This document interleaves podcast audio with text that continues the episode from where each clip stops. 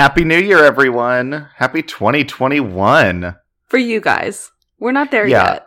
Yeah, we're recording this just before the new year. So um, tell us, what's it like? Has everything changed? Did the clock strike midnight? Cinderella's castle melted and I don't actually, the Like- pumpkins turned back into people? I don't know. Wait, that doesn't sound pleasant. Are you getting like Beauty and the Beast and Cinderella Uh, no, j- confused? Just global warming. Oh, because it was a, an ice castle. Elsa made it for her. Yeah, it was it was her wedding gift to her. Yeah. Anyway, happy new year, you guys. We're really jealous that y'all are in 2021 right now. We're just a couple of days away from it and so ready. What'd y'all do for the new year? Did you have fun? Did you have fun Zoom drinking with your friends? Did you have fun just, you know what? Splitting a bottle with yourself, and that means drinking it all alone. That's okay. Honestly, I quit celebrating New Year's years ago. It's one of those holidays, and I'm pretty sure I said this last year for those of y'all who have been listening um, to us for a while. I'm sure I'm repeating myself, but for me, it's one of those holidays that it's so easy to be so disappointed that I'm just not gonna like why make it out to be this amazing, spectacular night when, I mean, more often than not, it's me either by myself or like with one or two other people, and we just watch the ball drop and then we're like, okay, we're done. I mean, I did See- the whole Times Square thing. Like, I'm good. I don't need to repeat that. I love New Year's. I always like to take stock of like the past year and do like my goal setting, but not like my whatever bucket list goals. No, whatever people call them for New Year's. but goals. like actual, I, I think they just call them goals. well, like things I want to like work towards, not things of like I'm going to lose 50 pounds because it's like okay, no, you're just setting yourself up for like stress and disappointment. Be like, you know what? I'm going to focus on my mental and physical health. I'm going to take time for myself, like things like that. The self care and all of that. Very important. yeah, self care and self growth. Well, we say all of that to say Happy New Year's to you guys. We're looking forward to being on the other side with you. But alive. yes. yes. Not that other side. Anyway, hello everyone. This is Blood and Wine. I'm Brittany. And I'm Tyler, and we're still alive. We're still alive. I know Tyler in the last episode said there was a cliffhanger of will we be? We are. We definitely are. Yeah, you said that, Oh, Tyler. yeah. I edited that today. Okay. I was like, I guess we did. I guess I said that. I heard it recently. And by today, I mean in the last week. My days have blurred together. I don't even know what is up and down anymore. It's still 2020 for us. Uh, but yeah, no, last episode, um, those those peppermint uh, white Russians, they got me. Oh my god, they did get you. You were like, this is drink number seven. I'm just kidding, you guys. He did not I have had three. did not have seven. And I'm just sitting here drinking my wine like, well, it's a wine podcast, and Tyler seems to have forgotten this. Listen, I like to I like to keep y'all on your toes. What am I gonna drink next episode? A big old glass of Milk. milk. Yep. It's what you were going to say. I don't know why, because please don't do that. We don't have to talk about the details. Let's instead talk about this episode. Tyler, remind everyone about Patreon. So, for those of y'all that might not have checked it out, Patreon is our kind of homepage for our Patreon family. It's where you get access to different Blood and Wine exclusive, Patreon exclusive things like our murder minis. We have different phone recipe stuff. We have um, different perks like directing your own episode.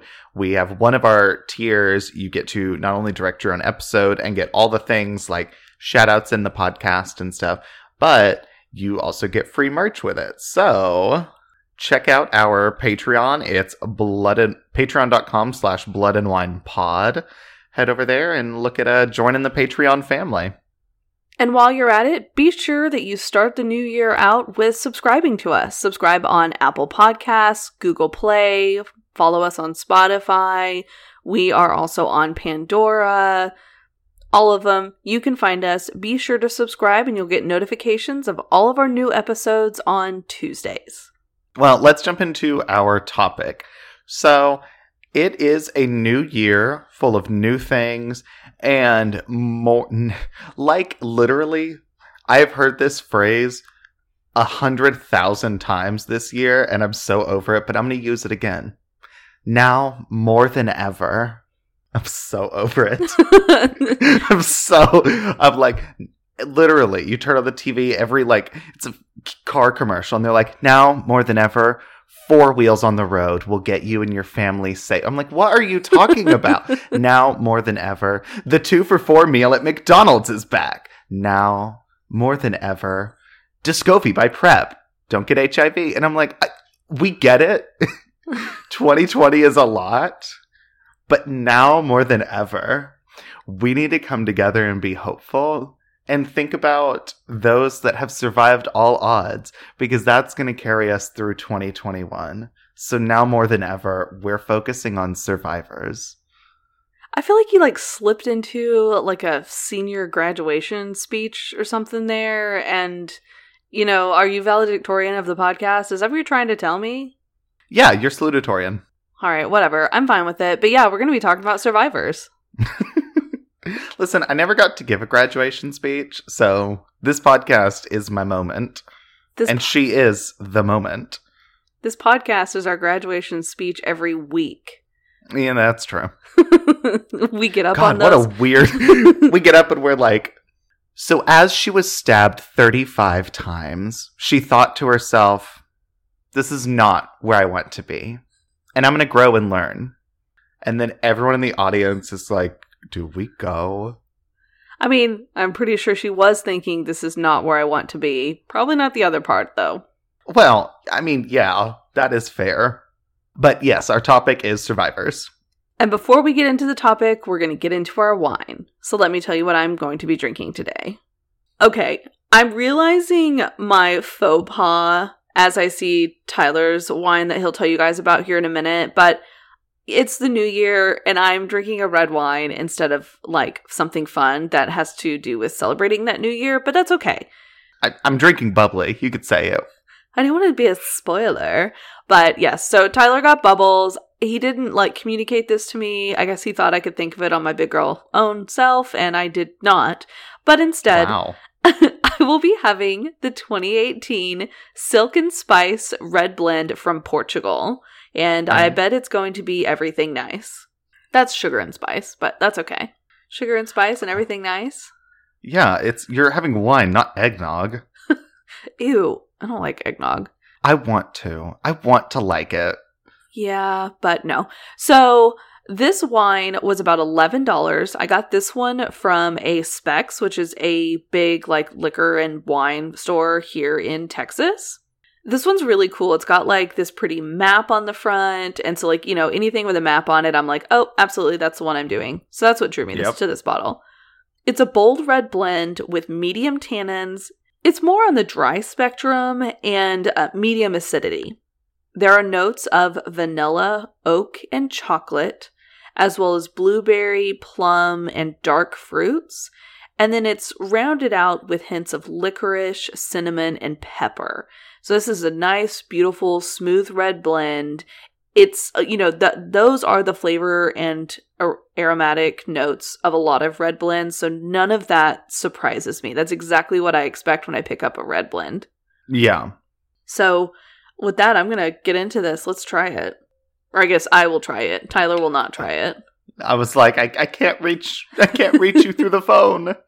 So, I already pulled off the foil because I just didn't want to I didn't want to mess with it. I didn't want to mess with the foil. Fair. Let's go. Oh, it's a regular cork. Oh, that was a little baby pop. Baby bottle pop. All of my pops are so little now, and it's because like this wine opener pulls it out so well that like I don't have to pull. You don't have to like grip it and use all your strength and be scared you're gonna tear the bottle itself in half like me. I don't think you are afraid you're going to tear the bottle in half. I'm afraid you're going to tear the bottle in half. I mean, I I'm not until it happens. And then the day that I pull a glass bottle in half, I'm gonna be impressed with my power, but also I don't know, probably cut my leg off on accident. I'm probably going to be really sad because you just spilled wine all over the floor.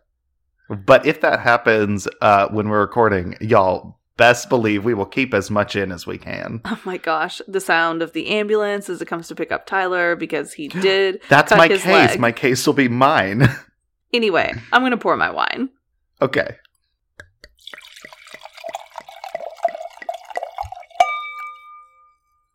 I definitely get those hints of those dark berry fruits, uh, those purple and black and you know not non-red fruits. I'm not smelling like there's no cherry going on here. That's not what ha- what's happening in this wine. But you get that like kind of hint of oakiness that you can smell. So I know when I try this, I I think I'm going to be tasting that vanilla and those like I'm hoping I get some of that like cinnamon and pepper. I hope there's a big punch of pepper. I, I don't really Mm. think so because it is more like medium and smooth, and pepper to me is generally a little bit harsher and it goes with harsher tannins, but we'll see when we taste it. Yeah. So, Tyler, tell me about your bubbles. So today I'm drinking the Orfila Champagne Champagne from Mendoza, Argentina, and I could not find anything about this wine, not on their website, not on Vivino. Like they have some things for Orfila wines, but this one is specifically an extra brut. And I found some stuff on their like regular brut, but I know the flavors and profiles can be vastly different between extra brut and brut because brut is like it's love describing the level of sweetness and brut is pretty dry with extra brut being very very dry so i'm like i don't know because some of the people on the brut were talking about like ooh it's a little tropical i get some pineapple little sweetness and i'm like i have no idea if i'm going to get any of that in this uh, but yeah, it's an Argentinian sparkling wine. I don't think I've ever had bubbly from Argentina before. I know I haven't. So I'm going to get this open. Also, Brittany, don't judge me, but this is the glass I'm drinking it out of. I need to do my dishes. You guys, it's a juice glass. It's, yeah, But um it's just a cup. Anyway, what I was going to say is you're just going to have to tell us everything about this wine using your own taste buds. It's like a test. It's like a test of do you know how to taste champagnes? Because for me, I'm generally like either it's sweet or it's not, and it's bubbly.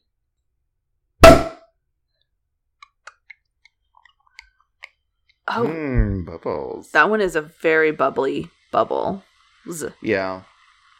I'll, give you some insight why I picked this glass because it was the closest to like those like actual champagne, not the flutes, The- but the, the champagne coupes? glasses. Yeah, that looked like a bird bath. Yes. I mean, and I was like, yeah, this is kind of like that, just deep. It's for heavy birds. All right, well, here's a real cheers. Oh, sorry, I was getting so excited. Tell me about what do you smell? I can smell the fact that bubbles are hitting my nose when I stick my face in it. I don't know, it's fresh. It's not, it, it doesn't have much of an aroma, but also it's a bubbly. And the bubbly doesn't usually have like notes and stuff you can pick up with your nose, right? It's not anything like the red wines we're used to. Yeah. No, I'm getting nothing. So, you know what? Cheers to 2021, to 2020 being over. That shit show of a year's gone, y'all. Cheers.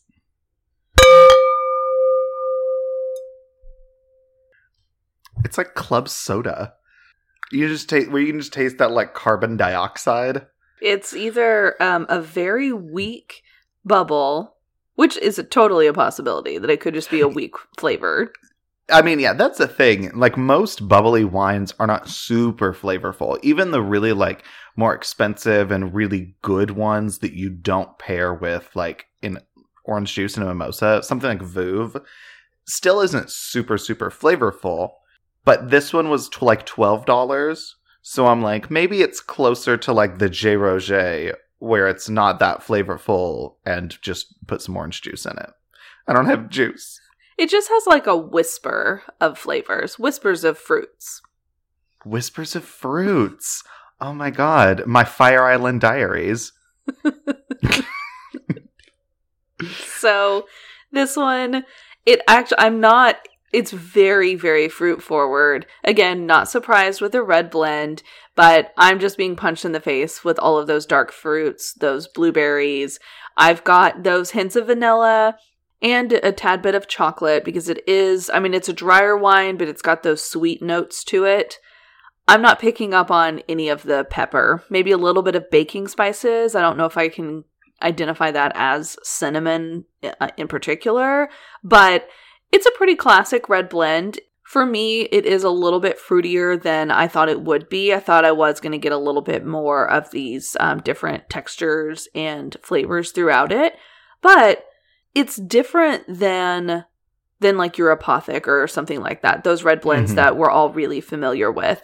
So if you're wanting a new red blend, you're wanting to test some grapes from somewhere that maybe you're you're not drinking as much of. Um, I know a lot of red blends that I have are American red blends. This one's from Portugal, so it's a fun twist on on red blends. I I like red blends that are not just like the American typical red. Me too. It's just something a little bit different. And technically, like I can't ever say oh my gosh, I don't really like red blends because what do you think Bordeaux is? That is a red blend. I mean, it's not called a red blend; it's called a Bordeaux because it's specific. But like, you're blending different but red it's, grapes. It's a yeah, yeah. It's a, it's a red blend. So okay, well, we have our wines, we have our topic. Brittany, why don't you tell me about the survivor case that you are going into this episode? I'll be talking about the survival of Kate Moir. The sources I used an article on Insider by Chelsea Greenwood, an article on Yahoo News by Natasha Christian, the David and Catherine Birnie Wikipedia page, and Kate Moir's GoFundMe page. A couple of trigger warnings that I do want to let you guys know up front. This case does involve rape, kidnapping, um, and sexual assault. This is the story of Kate Moir, and how she escaped Australia's worst serial killer couple, David and Catherine Birnie. Have we talked about them before? We have not. So I'm going to start out my case not with Kate, but I want to give you guys the background on David and Catherine Burney and what kind of serial killing shit they were doing in Australia. David and Catherine, they were a couple from Perth, Western Australia, who murdered four women ranging in age from 15 to 31 at their home in 1986. And they attempted to murder a fifth person. That'd be Kate. These crimes were referred to in the press as the Moorhouse Murders, which was named after their address. They lived at 3 Moorhouse Street. And so, taking back in time a little bit, back and up to the 1960s, David's parents decided to move the family to a Perth suburb, and this is when David met Catherine. They met through mutual friends, and at the time, they were both about 12 years old. A couple of years later, they ended up officially becoming a couple, so like when they were like 14, and this lasted um, into their early 20s. By the time David was an adolescent, he had already been convicted of several crimes and he was in and out of prison for misdemeanors and felonies. When he became an adult, he became a sex and pornography addict and a paraphiliac. And that's someone who basically just gets off on like really weird things that aren't supposed to get you off. Catherine also spent a lot of time in jail. Both of them, though, did get married and they had children. And then in 1985, Catherine left her husband and her. I saw two sources. One said she had six children, one said she had seven. So she left her husband and her multiple children, and she went to live with David. The two of them were never legally married, but Catherine did change her surname and she started going by Birnie. In late 1986, David was employed at a local car wrecker shop, and for more than a year, David and Catherine were practicing how to make their sexual fantasies of rape and murder come true. And this was all going on while they were just weeks away from their first crime. Oh my god. Over a period of five weeks, the Birnies abducted five women, like I said, between 15 and 31. Their first victim was 22 year old Mary Neilson. She was studying psychology at the University of Western Australia, and she also had a part time job at a deli. She met David at this spare parts yard that he worked at. She needed some new tires for her car. David offered to sell them to her for pretty cheap and ended up giving her his phone number. On October 6th, 1986, Mary went to the Birnies' house. When she was there, she was immediately kidnapped, gagged, chained to the bed, and raped by David while Catherine watched. What the fuck is wrong with these people? A lot. She was then taken to Glen Eagles National Park near Albany Heights in Bedfordale, and this is where she was raped again and strangled with a nylon cord. David then stabbed her, thinking it would speed up the decomposition, um, as he read in a book somewhere, which I don't know what kind of book he read that from that has nothing to do with decomp. Like maybe Well, animals finding her. That's disgusting, I know, but yeah. Well, I'm thinking like getting your like exposure to the inside of your body, but I don't know. I feel like it would just leave knife marks on the bones. I don't know. But they buried her in a shallow grave. Two weeks after the murder of Mary Neilson, they abducted 15 year old Susannah Candy as she was hitchhiking along Stirling Highway in Claremont, Australia. The Birnies had been cruising for hours looking for a victim, and this is when they saw Candy. Once she got into their car, she was immediately held at knife point while her hands were tied together. She was taken back to their house, gagged, chained to the bed, and raped by David. The Birnies also forced her to send letters to her family to assure them that she was okay. Her family was still very concerned. The, these letters did nothing to change that. Yeah, their their concern is not going to be assuaded by getting some letters. Exactly. After both Catherine and David had assaulted her, Catherine tried to strangle her with a nylon cord, but Susannah became hysterical and Catherine like wasn't able wasn't able to actually go through with it. And so the couple forced sleeping pills down her throat to get her to calm down. And so once Susannah was asleep, David put the cord around her neck and he told Catherine to strangle her to prove her undying love for him by murdering this girl. Oh my god. Catherine went with the demand and she killed Candy while David watched. They ended up burying her near the grave of Mary Neilson in the state forest. So they've got this same place, they've got this pattern. They're taking the bodies then to the same location and disposing of them. Shit. And this is all happening really rapidly. yeah, because you said it just been two weeks. Yeah, it's been two weeks. This whole, their whole like murder spree is only five weeks. Whoa. So it's like literally almost one a week. yeah. On November 1st, they saw 31 year old Noelene Patterson standing beside her car on the Canning Highway. She had run out of gas while she was on her way home from work. They offered her a ride, but the moment she got in the car, there was a knife held up to her throat, and she was tied up and told not to move. She was taken back to Moorhouse Street, where David repeatedly raped her, gagged, chained to the bed. Again, it's the same sadistic, Oh horrible experience. And the Birnies had originally decided they were going to murder Noelene on that same night, but David decided to keep her as like a prisoner in the house for three days. And there were actually some signs that he started to have this emotional attachment to her, and so Catherine got really jealous. She was like, This is not okay. She gave David an ultimatum. She was like, You're going to kill Patterson, or I'm going to kill myself. Jesus. I know. He immediately forced an overdose of sleeping pills down Patterson's throat and strangled her while she slept. They then took her body to the forest and buried it just a little bit away from the other two victims. So on November 5th, so this is literally like four days after Patterson, but if they, you know, they held Patterson captive for like three days and then murdered her. So this is essentially like that next day. Yeah. The Birnies abducted 21 year old Denise Brown as she was waiting for the bus on Stirling Highway. So Oh my god. they are just offering people rides, people who are hitchhiking, people who are stranded, and even people who are just waiting for the bus, but then, you know, see this kind couple come up to them. And this is one of those things that just makes me so sick when couples um, play off of each other like this and they try to seem like they're safe and like totally innocent, but they're in on it together. Couples who kill Oh, are yeah. so, so fucked up.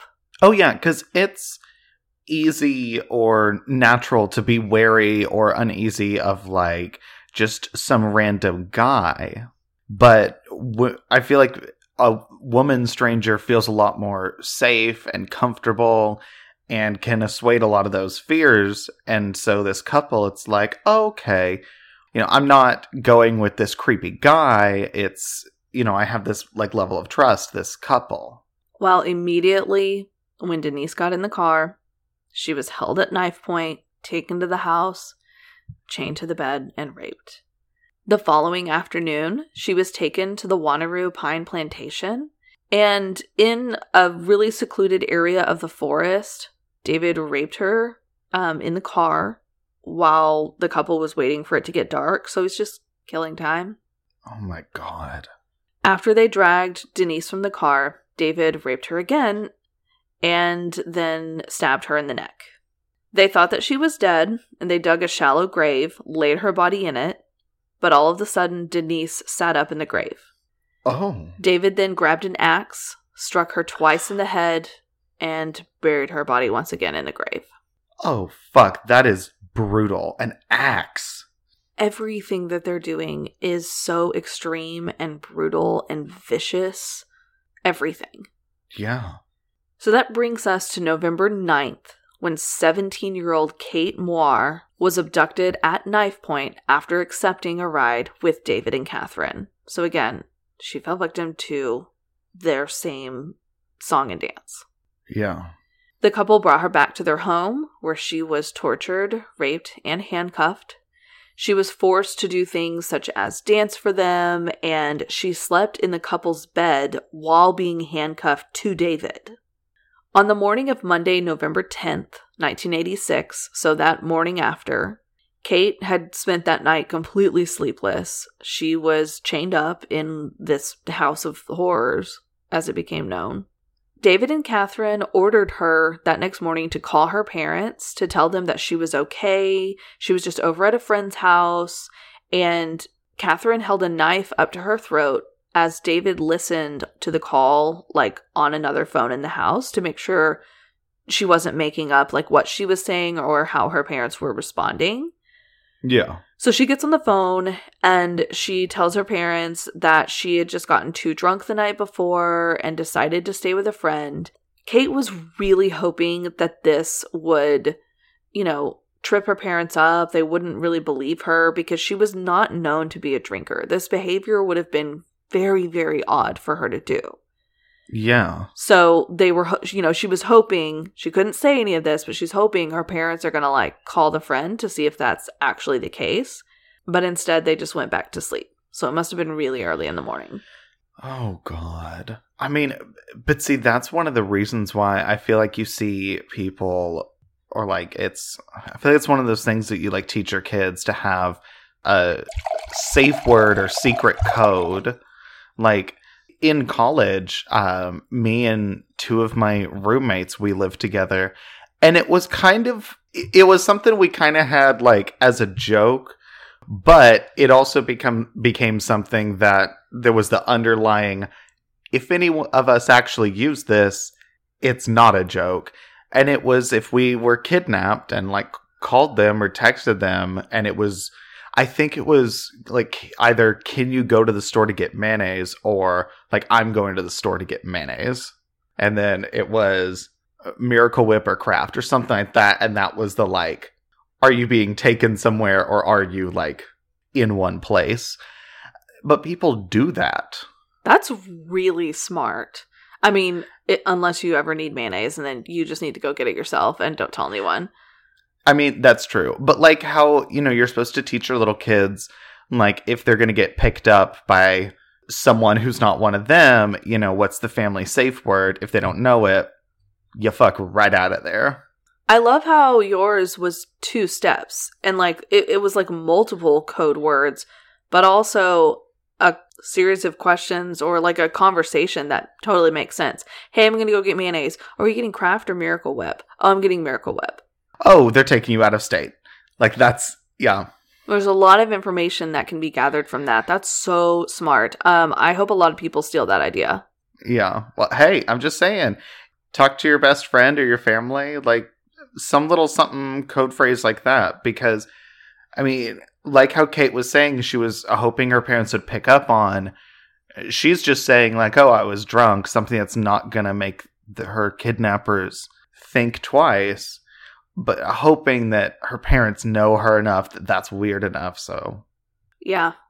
After she got off the phone, Kate just noted how David behaved as though this was any other day, not like he had someone that he'd kidnapped and was holding in his house.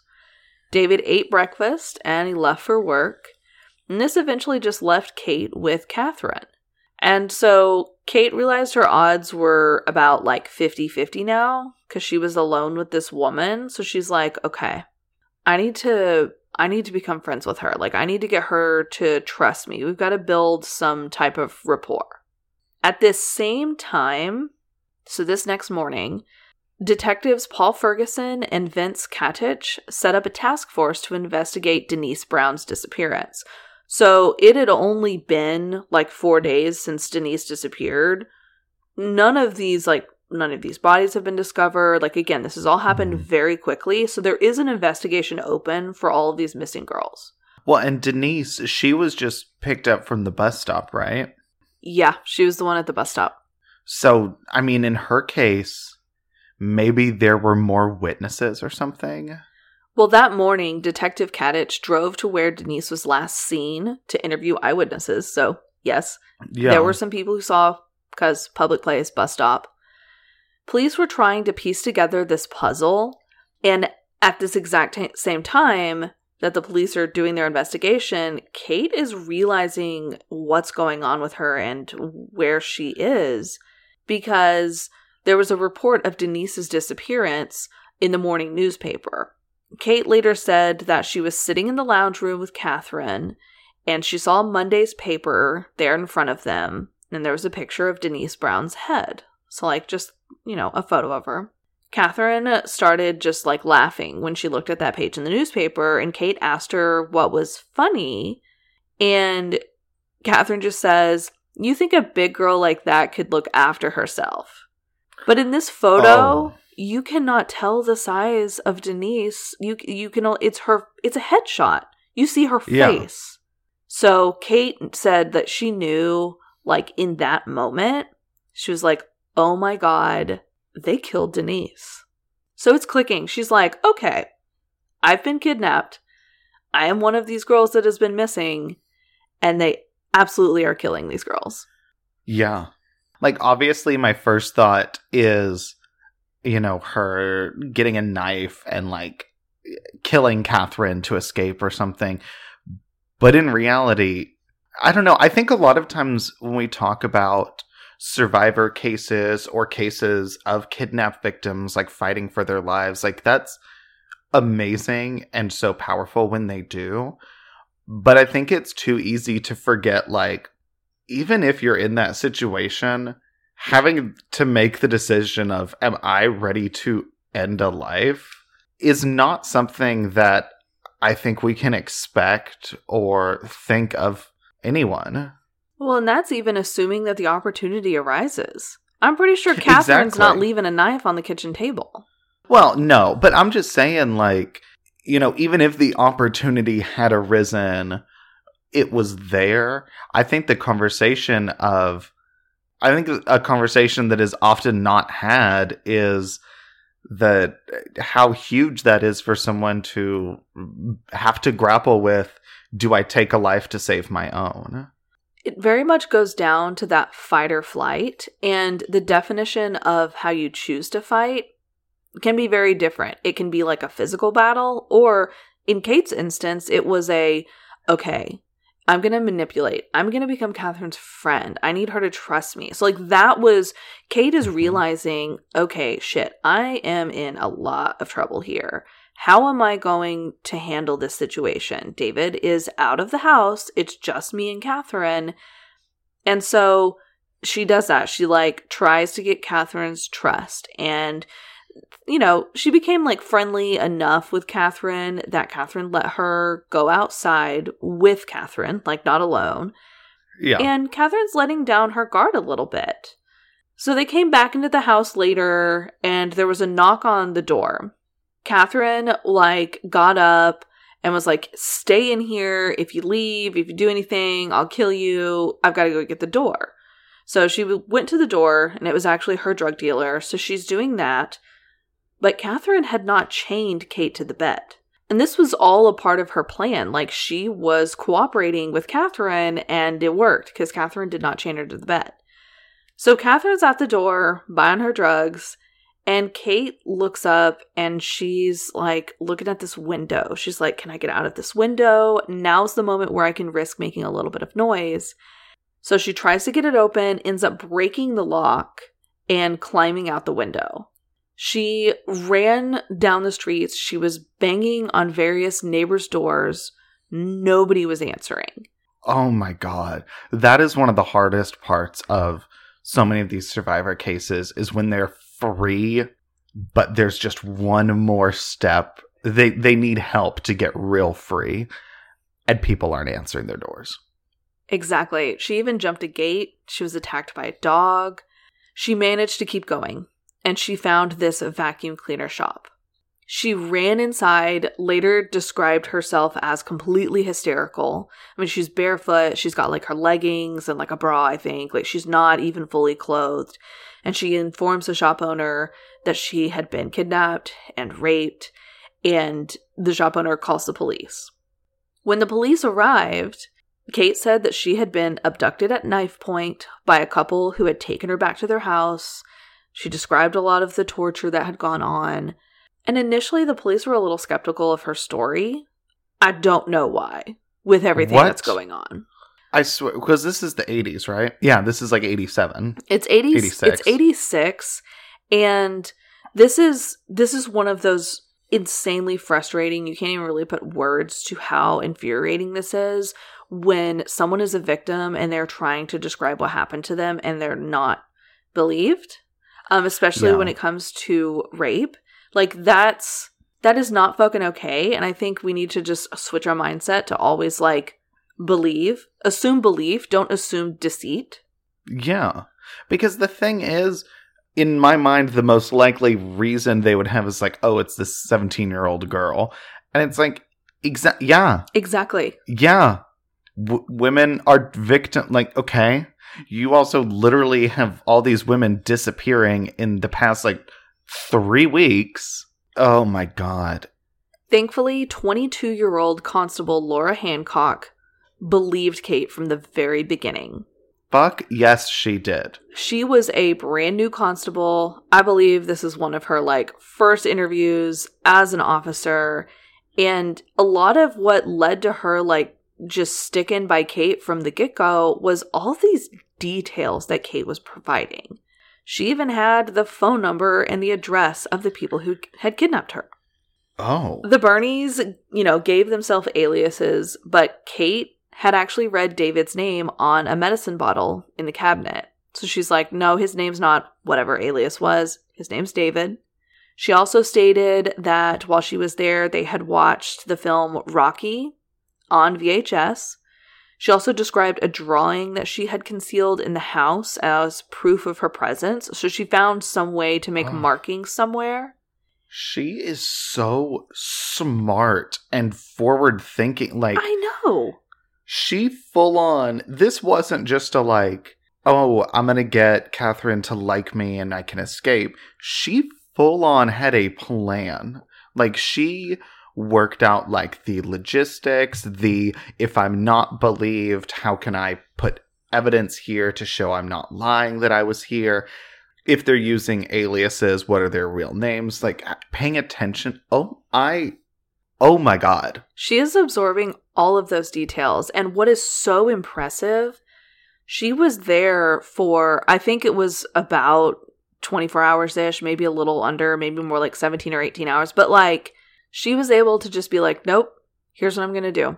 Here's how I'm going to try to get out of this situation because if I don't, I'm going to die. And it's not saying that these other victims didn't try the same things. I'm sure they were also creating their own lists and ideas. And also, when you're in that type of situation, there's no wrong way to react. You know? Yeah. Like you are a victim and you're being put through absolute torture.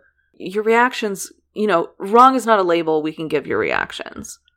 Exactly. And honestly, the fact that Kate was able to do all this while going through such horrible, mind numbing trauma as she was, I, I know for a fact I would not be able to. No, it's like she totally shut down her emotions and was just like thinking like, okay, here's a problem. I got to get from A to B. How am I going to do that? Yeah. The police then went to the Birnie's house. They found her drawing in the home as well as the VHS copy of Rocky in the VCR. So details like that that it's like no, okay, she was there. Like this this happened.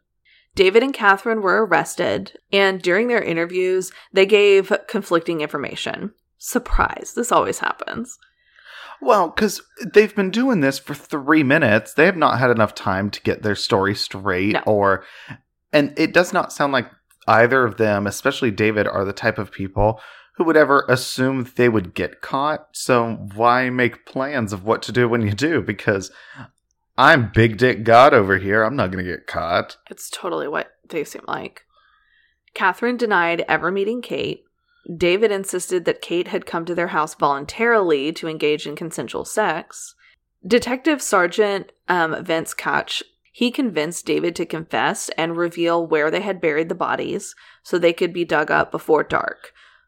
So literally, like the detectives Oh. were totally on to them. They were like, you know, as soon as they were able to verify the evidence that Kate, you know, had said, like, no, the drawing, the movie, like, this is it. They're like, okay, yeah, no, this guy, th- the other girls are victims of these same people, these other women. And they were trying to get that information that same day so they could go go recover the bodies.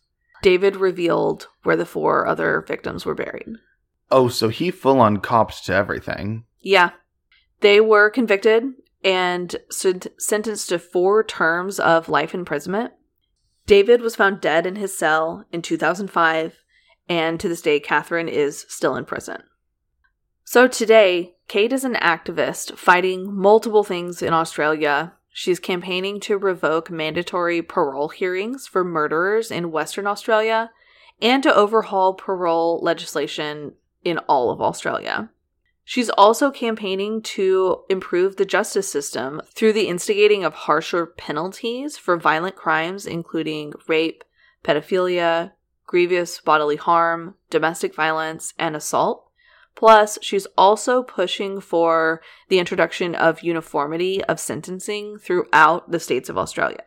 So, Mm. in February 1987 is when David and Catherine were sentenced to four life terms for their murder of Susannah Candy, Mary Neilson, Noelene Patterson, and Denise Brown, plus 10 years for deprivation of liberty and 20 years for raping Kate twice. However, those life sentences effectively meant that their sentences of 30 years for Kate's abduction, they were pretty much forgotten because, you know, they got these life sentences. The court ordered that these life sentences be served concurrently. So this meant that they only had to serve 20 years before they'd be considered for parole and release. Really? Yeah. I'm I'm sorry. I I can understand like a life sentence in Australia, part of it being it's after 20 years you're eligible for parole or whatever. But that's just so fucked up that they didn't make the sentences they got because of what they did to Kate happen consecutively like after this. So maybe they're up for parole in 50 years because they have to do the 20 of a life term and then 30 for her. Exactly. And that's what Kate is fighting against because she has spent her like entire life since this incident considering the fact that they could maybe be released and on parole by the time she was only 37. And so oh my god. you know, she lived every single day worried about them re-entering society and it it was just something that always haunted her. Like I did mention, David died in prison. He hung himself in 2005. But Catherine has been up for parole four times since 2007. Her latest parole hearing was in February 2016.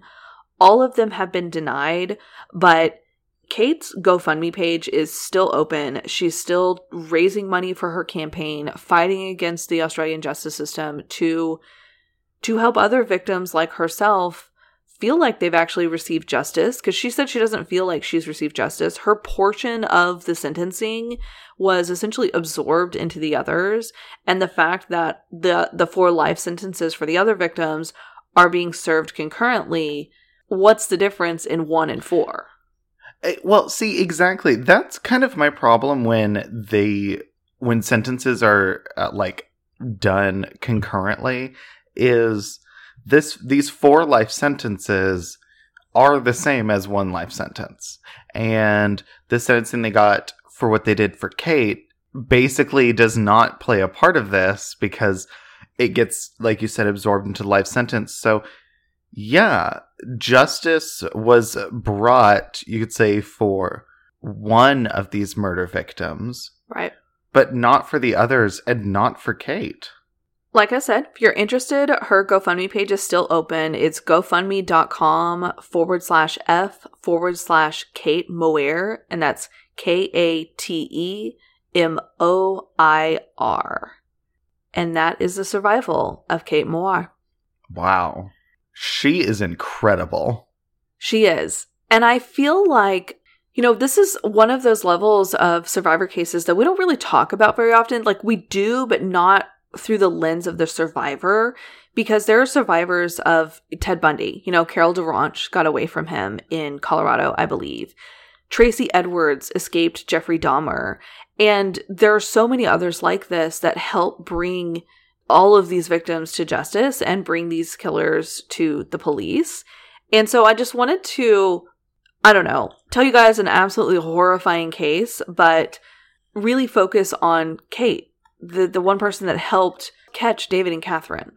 Yeah, it's a really, I don't know if interesting is the right word, but it's a lens that we've not really used in a lot of these serial killers we do because what what is the survival story take on Ted Bundy as a killer?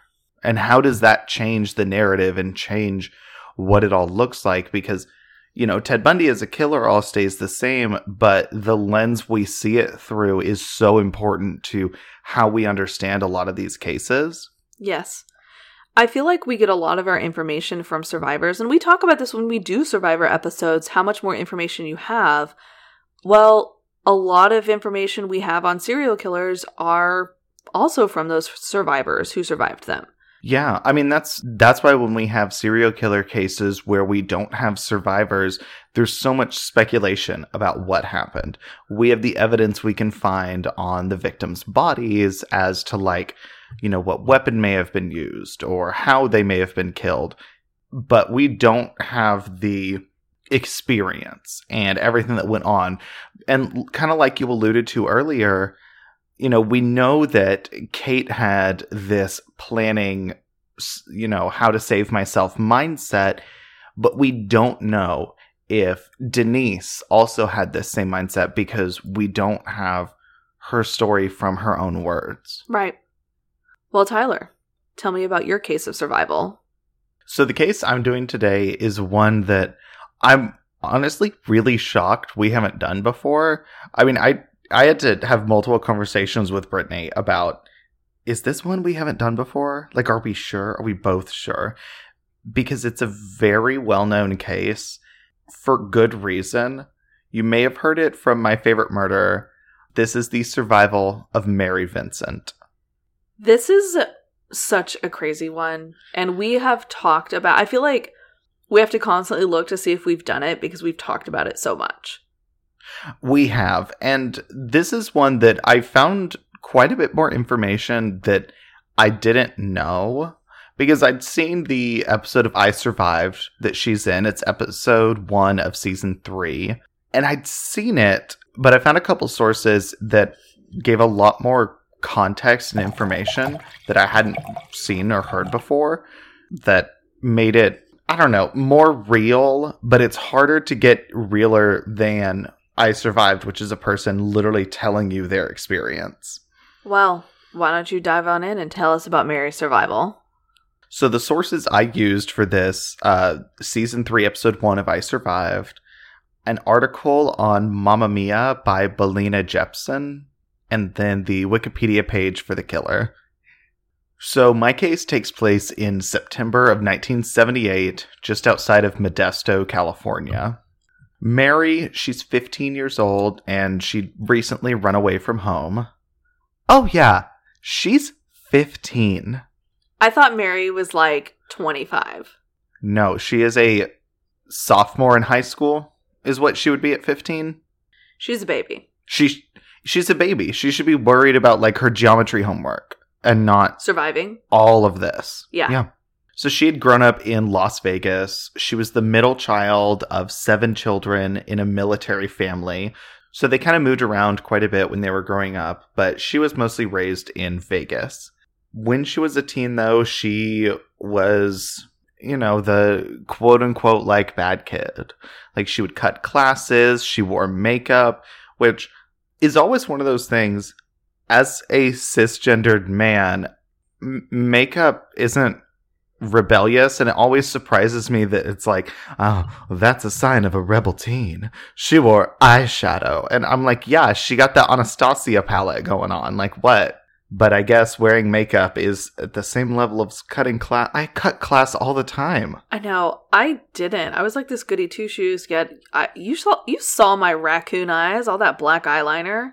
oh god when you 15 year old brittany Yeah, fifteen year old Brittany thought she was so punk and so cool, but I was she still heard one all-time low song so you know she's a badass um she still never really cut class. So she like was such a goody two shoes that it just it is what it is, and um she didn't know what blending was. 15 year old Tyler would well, I I cut class all through high school for multiple different reasons. Sometimes when I was a bad kid, I would cut class and like me and my friend would go drive around. We might go to the mall at 12 on a Wednesday. And then sometimes I'd cut class and go to the library to hang out with my friend who his class was like being a library aide and that's what I would do because I didn't want to go to weightlifting and take my underwear off in front of men. That is totally High fair. school. But then I uh, could back squat better than any of those other jock bitches in the class. So, hey, work. Anyways, um Mary she is a rebellious quote unquote, like the biggest air quotes. She's a rebellious teenager. She cuts classes, she wears makeup, and her parents were really strict. I mean, it's a military household, so there's does not surprise me her parents are very strict and she rebelled against them. And then one day when she was 15, her sister warned her that her dad was on her way on his way home. He had a migraine and he was angry at Mary. And so Mary was like, "Oh fuck." So she she fled. She ran away. She was like, "I'm not dealing with dad's wrath, especially if he's got a migraine." No, absolutely not. Mary ran away from Vegas. She moved to Sausalito, California, and stayed with a boyfriend there. Oh, so she like literally straight up left. Oh, she ran away a hundred percent. And she would also stay the night with an uncle she had that lived kind of in the area. But then in late September, I don't know how long she'd been gone. I don't think it was more than just a couple weeks. She had started to regret her decision to run away. She was homesick. She missed her family. So she decided to start hitchhiking back to her family in Nevada. This is the 70s when that was the mode of transportation. Oh, absolutely. And a little bit of conflicting sources. One of them said she was going to her grandfather's place in Los Angeles. One of them was saying, I mean, I survived where she was speaking, was saying back to her family in Nevada. So I'm like, oh, maybe she was like going to say hey to grandpa before going back. Or maybe grandpa was going to drive her from LA to Vegas. I don't know. But she was missing her family. She wanted to go back home. I mean, hitchhiking, yeah, it was so common. Common to the point that when Mary was hitchhiking, she was like on the side of the highway, and there's a lot of people out and about around her also hitchhiking that all had like signs of like, I'm going north, I'm going south, I'm going east. It's California, so not many people are going west, but Well, it's like we've talked about. Even students would use that as a mode of transportation to get to class. yeah, oh yeah. I mean, it's just, it's literally another form of like public transportation. It's like a taxi, except you're not paying them. Exactly. So Mary's holding her sign. She's out on the side of the highway, um, just outside of Bakersfield, California. And her sign is saying, like, hey, I'm heading south. And this guy in a blue van pulls up to Mary. She's also with two other people that are also like going south and have their signs. So, like, Mary didn't know these two people that were also going south, that were, she was kind of unofficially grouped in a party of three because they were all going the same place, all heading south.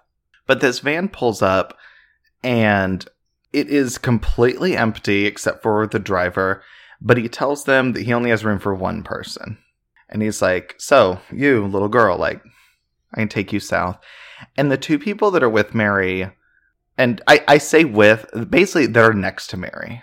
They're full on strangers. They're just all hitchhiking south. And I don't think they'd hitchhiked together to get there Right. so they don't know Mary, but they're like, "Girl, don't don't get in that van. If he is only willing to take one person and he's specifically singling out like one young female in his big ass empty van, this is not safe." But Mary, she wasn't thinking about that. She all she wanted to do, she just wanted to get home. She missed her family, she missed her siblings, her parents she she was just homesick. She wanted to go home and not to be alone anymore. And this guy in this van, he just looked like a grandfather. He was like, you know, portly. He was older. He had a beard. I mean, he's just he's a grandpa. And so she doesn't she doesn't think twice about it. He doesn't seem Because she's- threatening. He doesn't seem threatening and also protecting her life and so like that's not anything on her mind. She's like, I want to go home. This guy's offering me a ride. Yeah. Like, of course I'm going to get in. So she does. She gets in the van and she's so exhausted that she starts to doze off. She wakes up from her nap and she starts to kind of look out the window and stuff. And she sees one of the road signs they're passing on the highway. And she was like, wait, hold on. This seems wrong. This is different. And she's still like waking up. But the, the sign was talking about like eastbound. They're going east. And she's like, uh, no, I'm heading south. Like, I told him south. He said, yeah, I'm going south. Why are we going east? And so she turns to him and is like, look, you, you're going the wrong way. And you know you're going the wrong way. Like, what the fuck has happened? What?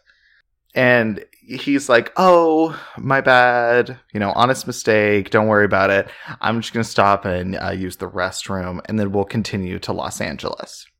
Because she was going south to LA, but now east into Arizona. Well, that's the thing. It's like, how do you get off the road to LA? I mean, it's a different highway. Right. That's the that's the thing is that he's saying that, and sh- that literally doesn't make any sense. No. Like LA is south and west, and you're going east. You're not like, well, the closest rest stop's in Phoenix, so here we go. Like, no. Yeah, it's not like this, like, oh, sorry, my mistake.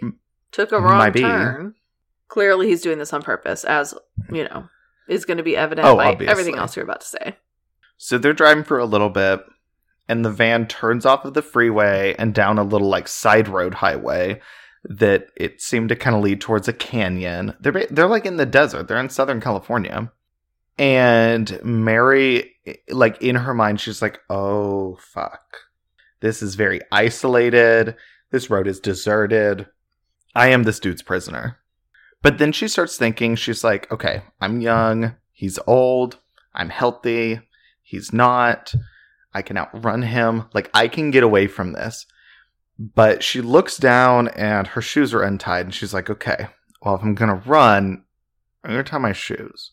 So th- this guy, he pulls the car over on the side of the road. I think he's still under the pretense of, like, oh, I just need to piss. So he gets out, she opens her door and like hops out of the car and bends down so she can tie her shoes. And then all of a sudden, this man hits her in the head with a sledgehammer. Oh my god. Yeah. So she's like, "Oh, I need to get out of this. I just need to tie my shoes first, and then I'll run." And he is just comes behind her with a sledgehammer in the head, and she blacks out. When she wakes up, he'd tied her up in the back of the van, and he began raping her. He raped her six times, and then he fell asleep next to her. But she's still tied up, and she can't get away. So she's having to lay there in the back of his van while he's sleeping next to her.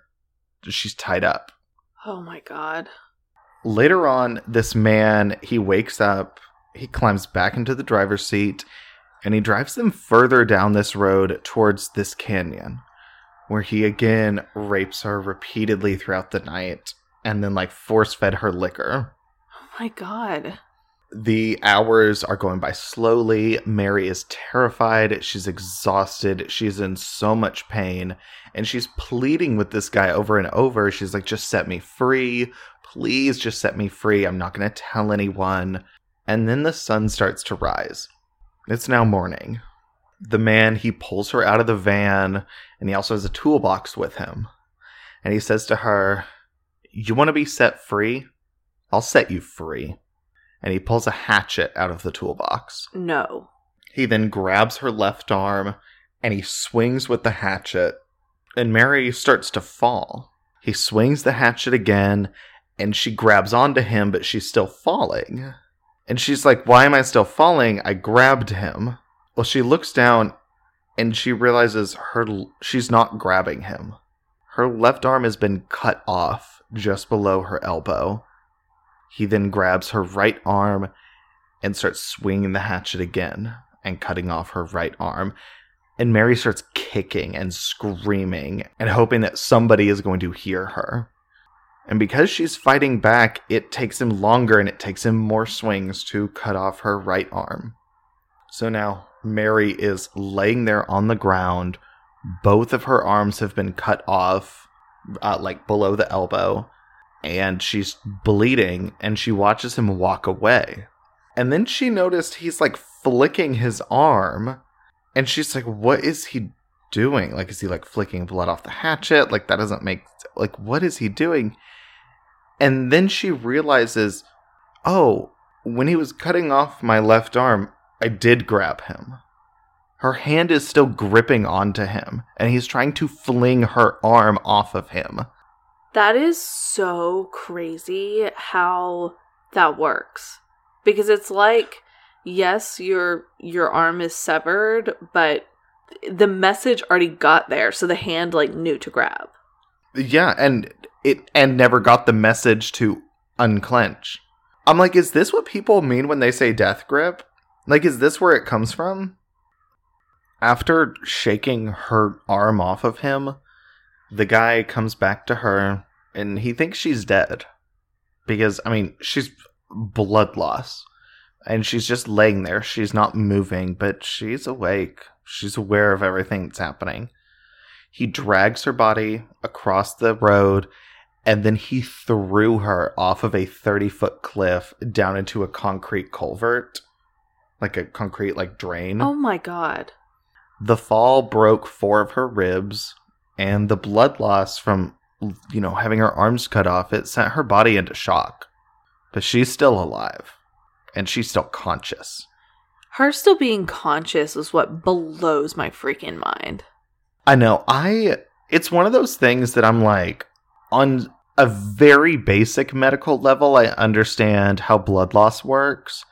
But when it comes to things like this, I really don't because some people pass out from uh, like uh, from giving blood I mean, I guess that's not passing out from blood loss.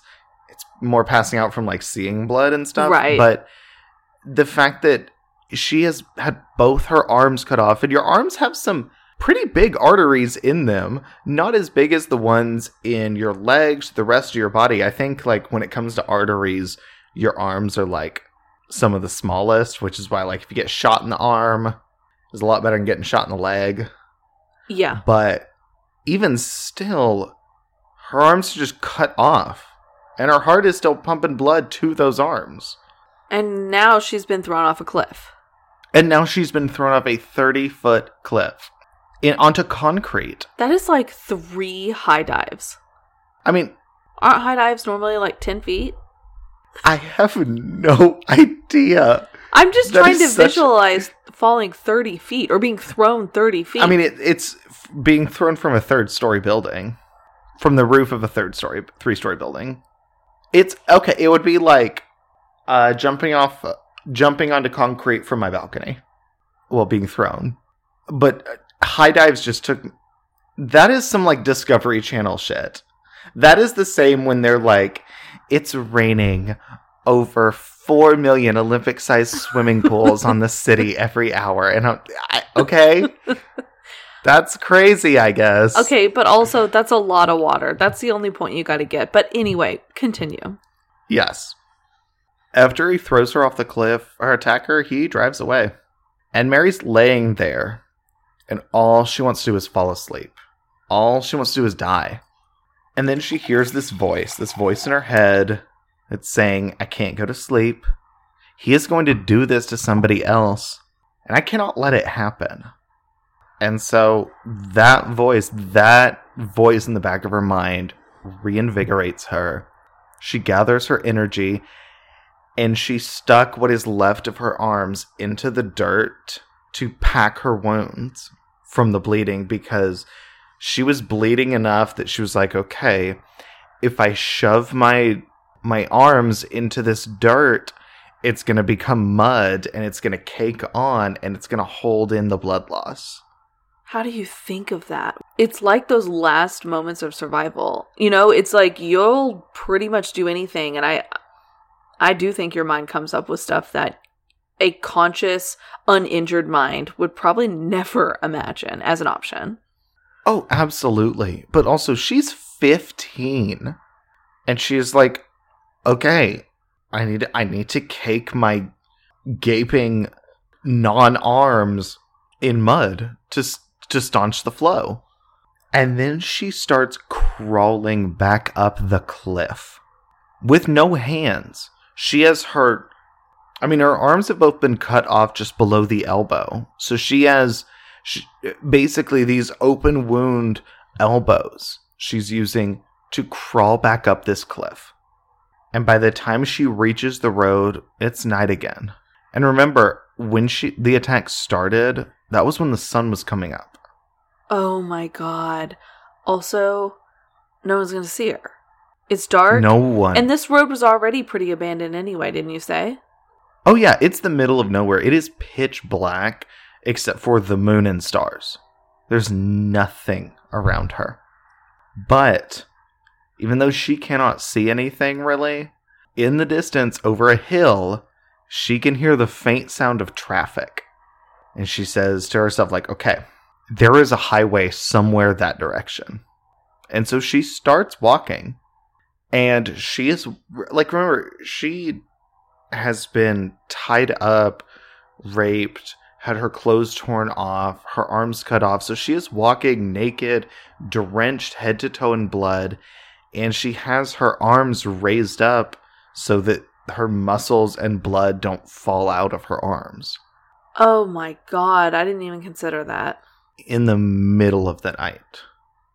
And after walking for more than three miles, she makes it to the highway as the sun is starting to come back up.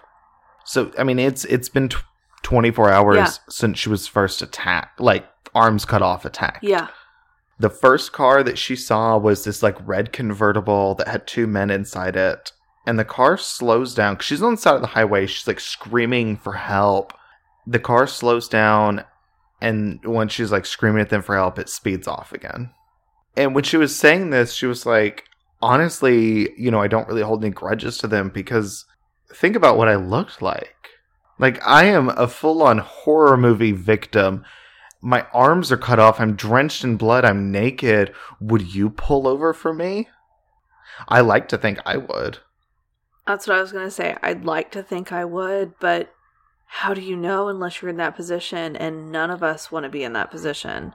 Not I, not I, saying I never want. not saying like I don't want to help anyone, but just saying like no one wants to come into contact with someone who has been that brutally attacked and is in that state because like we like to imagine that doesn't happen. Although you and I know full and well, and all of our listeners, that this all of our, shit this happens. episode 138. Y'all know this. Y'all happens. all know, and it. uh, But that's the thing is, I, I hope I never have to learn if if I my real reaction would be to pull over and help or not because I I think I would. I really think I would, but I don't know. And also, I will say, this is 1978. We don't know if those men saw her and were like, oh my god, we need to help. Let's floor it to the nearest phone. Because they don't have cell phones, they don't even have car phones.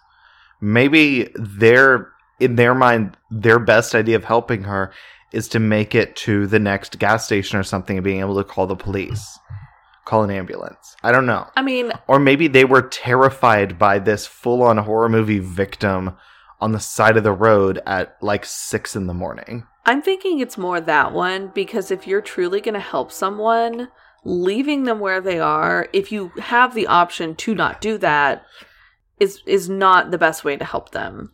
Like, I know. but I see what you're But- saying, and and honestly, that was a moment of shock for them. You know, when I think about like maybe what I would do in this situation, again, truly not knowing until having, you know, being in the situation, but I feel like if I were to see someone in this dire circumstance, I would be more willing to stop than I would if I saw someone on the side of the road uninjured just like screaming. oh, I mean, yeah. Because I think that's the thing Yeah. is I mean, clearly uh, she, she ain't got no arms. Like Yeah. She's drenched in blood. This if your mind is racing and it's like, "Oh, is this like a trap? Is she just like leading me to the killer?" Maybe if someone was like uninjured like that is where your mind could go, but clearly she's actually dying before your eyes. Exactly. And I would like to think that's where maybe the difference is because, you know, we can't sit here and think we're all saints and are not going to have a moment of hesitation. This is scary. You know, it's not happening to us, but being faced with something like that is not something anyone thinks about when they wake up. That, like, oh, today I'm Mm. going to be driving down the road and rescue someone from dying. No, and I don't think anyone knows how their brain is going to handle trauma like this until it's truly faced with it. Yeah. So, okay, the first car sped away. What happened next? Next, the second car came. And in the second car, it was a couple. It was a young couple. They were on their honeymoon, actually. And they'd gotten lost. So they were driving around, like, trying to figure out where the fuck they were, how to get back to where they're going. And they see her, and they immediately pull over. They help Mary sit up into their truck. They told her, like, don't move. Like, you're safe. You're here. We got you and then they floored it to the nearest phone to call the paramedics. Mary was saying like this is an old truck. I could hear those tires on the high like on the highway just like going way faster than they had any right to. I will say, I think it would be a lot easier to stop and help someone if you were not alone. Oh, absolutely. Because it being a young couple, Well, the first car was two men in the convertible. right? No, But you have a plan. But I'm just saying, like, going back to like, what would I do in this situation? If someone else was in the car with me, there is so much more likelihood that I would stop and help because I'm not alone. Oh, absolutely. And I know we've also addressed this, but that comes from the fact that like I am a woman and like stopping for anyone, it, like there is a level of risk that I have in my head more so than a man does. Not that that man's completely safe, but you get you get what I'm saying. A hundred percent. But oh my god, I'm so glad it just took two cars. Me too. So the honeymooning couple, they get to a phone, they call paramedics, and then a rescue helicopter takes Mary to the hospital where they're able to save her life. She had lost over half of her blood volume. Oh my god, you can still like be a Oh my god. You can be conscious and walking? Mary could. And the rest of the blood in her body, it had like succumbed to toxicity. Because of the And was- dirt. because I think because of probably the dirt, but also probably just like the lack of blood, the amount of like salts and poisons just going straight into her blood.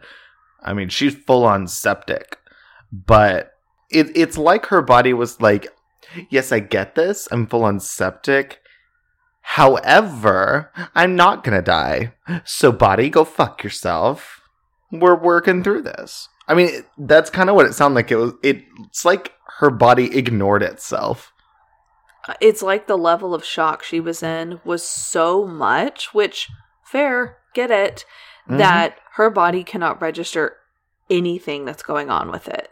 It is like, I don't know how it could register without, like, I don't know how you could let your body feel all of that without full on shutting down. it's like she blocked it out with her mind and her body just kept going. Yeah. 10 days after this, police found and arrested the man who attacked Mary. And his name was Lawrence Singleton. I am so glad they found him. Same. Then, in March of 1979, a San Diego jury convicted Lawrence Singleton of kidnapping, mayhem, attempted murder, forcible rape, sodomy, and forced oral copulation. And at the trial, Mary was there. She now had prosthetic arms, but she was there at the trial. And when Singleton was done testifying, Mary was leaving the courthouse and she had to walk past him, like just a few inches away from him. And when she walked past him, he said to her, If it's the last thing I do, I will finish the job. Well, it won't be, motherfucker. Well, Singleton was given a 14 year jail sentence. Are you kidding me? That was the maximum that was allowed in California at the time. And he served eight years after being paroled on good behavior. Are you kidding me? Are you kidding me? Oh my god, I am so pissed right now. I didn't remember this part of the case, and this is so many levels of absolutely fucked up that this is not okay. This is not okay. Yeah, he's paroled, and Mary's 23. Singleton was paroled in Contra Costa County, California, but there were no towns that would accept him being there. So he wound up having to live in a trailer on the grounds of San Quentin Maximum Security Prison until his parole ended a year later. Good. because authorities they had attempted to settle him in all of these different towns in the bay area but cr- angry crowds and protesters were screaming picketing. They were not letting it happen in the town of rodeo which is about 25 miles northeast of san francisco a crowd of about 500 local protesters were up in arms and they forced the officers to move him under armed guard from his hotel room because they were going to kill him if they got their hands on him. Because he'd done this and served eight years, and nobody was having it. Well, exactly. That was what I was thinking because normally I would say, oh my gosh, Uh, the city shouldn't do that. They shouldn't fight against it. He served his time, but I'm sorry, he didn't even serve his full weak ass sentence. So, Yeah. no, I am totally supportive of these cities being like, not my city, get the fuck out. People serve more time for having like some weed in their pocket. I know. That is the thing that makes me so frustrated with some of the sentencings that we discuss because I know there are people for non-violent crimes who are spending way more time in prison, sometimes life sentences for something that is nowhere near as violent as this motherfucker. And so I just I cannot get behind those weak ass sentences. As much as I am about prison being about rehabilitation, it's also about getting people like that off the streets. I mean, yeah, because the thing is, you have any person of color who maybe had a drug offense or a nonviolent offense getting 20 to life. And this man is out after eight years for this? I will never understand things like that. No. It took the governor of California uh, because all basically these protests and everything happened in any town they tried to move him to. He would need to be placed in like a bulletproof vest and like under armed guard taken from each town because peop these protesters were going to kill him. And the governor of California ordered that he would be placed in a trailer on the grounds of San Quentin for his one year parole because that was the only place that he wasn't going to get murdered. And I guess like after that parole's over, he can leave the state. Yeah. The outrage after all of this, it wound up changing the sentencing laws in California. And those changes would have seen Singleton face 31 years in prison minimum, but he, he couldn't be retaken under these new sentencing laws. Yeah. You can't take him back in, but I am really glad to hear that it did change some things. It did, but these changes were too late for his second victim. No. Oh my god, he did it again? He moved after he was off parole, he moved back to Florida where he grew up. He'd been in and out of jail for things like petty theft, um, just like little minor things. But then one day he stabbed a 31 year old sex worker and mother of three, Roxanne Hayes, to death. And this is in 1997. So this is just nine years or so after his parole ended. A neighbor heard the situation happening next door, like heard some assault or screaming, called the police. And so police arrived at the house and they found Roxanne's body and Singleton standing over her with his shirt just covered in blood. And in Florida, he was convicted and sentenced to death. Singleton wound up dying of cancer on December 28th of 2001 in a Florida prison hospital. And today, Mary She's married, she has two children, and she says she is living and loving life every single day. And that is my case. That is the survival of Mary Vincent.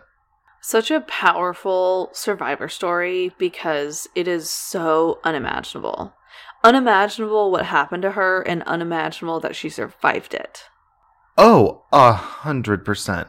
The like you look at it in so many different ways from the like biological shit of like how her body survived this to the psychological of how mentally she was able to survive this and be be happy once again to enjoy life once again because it would be so much easier for her to struggle and not not to say she's not struggling today, but for her to like let this overcome her and fall to substance abuse as a coping mechanism or basically wind up letting what happened to her kill her. Yeah. I feel like that would be the easy way or like the the easiest thing to do, but she still fought that and is still fighting that today and is thriving. Yeah, that's what I was thinking. She totally had that option of letting this completely take her life, even if it didn't take her like survival life, but just taking her life completely. And she wasn't about that. Yeah. She was like, nope. Um, we were looking at some photos of her on Google earlier, and it's wonderful to see like when you Google her name. She's so happy in so many of the photos. Oh my god. There's this one photo where she has two prosthetic arms now. Um, but there's this one photo where she's just like in the- the neighborhood, like walking her dogs. And just she has this grin on her face. She's just a she's a mom. She's thriving. Well, I'm thinking we totally brought it to open up 2021. And if you agree with that, if you also think that we totally brought it in this episode, if you're glad to have us back, you hated that week off, I mean, we're glad to be back too. But please, yes, we are. please go rate and review us. Leave us those five stars on Apple Podcasts. Leave us reviews on your podcast listening platform of choice. Let us know what you're thinking. We love reading them. Also, make sure to like and follow us on social media. We are on Facebook, Instagram, and Twitter. So check us out. Well, welcome you guys to 2021. Let's make this year so much better than the last. It's not going to take much. We got this. It can only go up from here. It Can only go up, right? And it will. It will.